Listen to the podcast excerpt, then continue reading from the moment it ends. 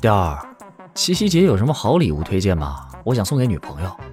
哟，挺有心的嘛。预算多少？说来听听。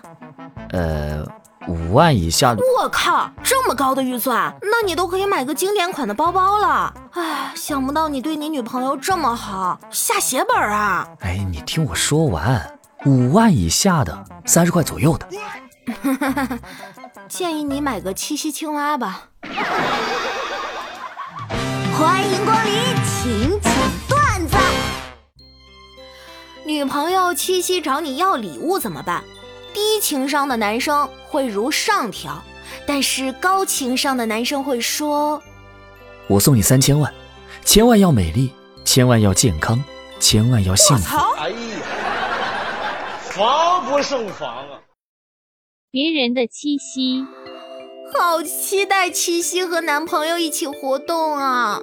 你的七夕，哎，好期待七夕手游官方出新活动啊。我就纳闷了，做人的差距怎么这么大呢？云天河，你小时候有没有什么梦想啊？小时候在电影里看到大人物出行，前后都有保安，感觉很有派头，因此啊，我也种下了一个愿望，以后一定要当个保安。啊啊啊啊、喂，调儿，我已经到餐厅了，你还有多久啊？我刚下地铁，但是我没看到你说的餐厅啊。你从地铁口出来，往前直走，看见第一个红灯的路口右拐就行。two thousand years later， 调儿，一个小时了，你怎么还没到啊？隔壁桌都吃完了。我都过了两个路口了，都是绿灯，没见着红灯啊。很多朋友整天嚷嚷着找男女朋友太难了，你仔细想想，现在是不是找个朋友都难？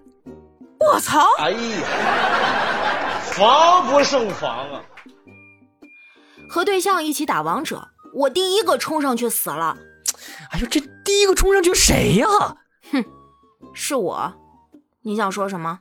我这我觉得好勇敢。有生之年，我希望别人用这三句话来羞辱我。你怎么瘦成这个死样子呀？哎，你不就是有几个臭钱吗？有个好对象了不起是吧？我信你个鬼，你这个糟老头子坏得很。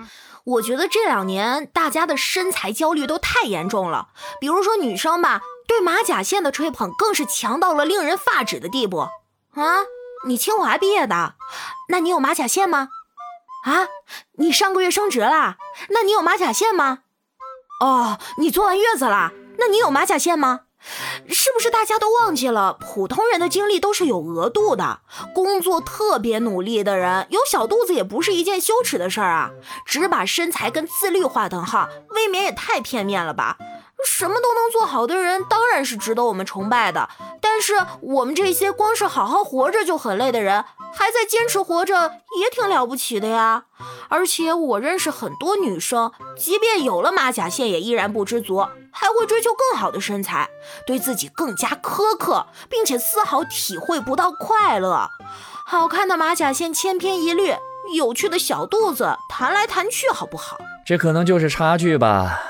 据我观察，不管是啥样身材的男人，只要曾经拥有过一次腹肌，不管换多少个手机，都能在一分钟内找到自己带腹肌的那张照片。别人在社交平台发完我好穷，三分钟内收到父母长辈追求者的八条转账。我在社交平台发完我好穷，一个小时后斩获三个点赞和两条我也是。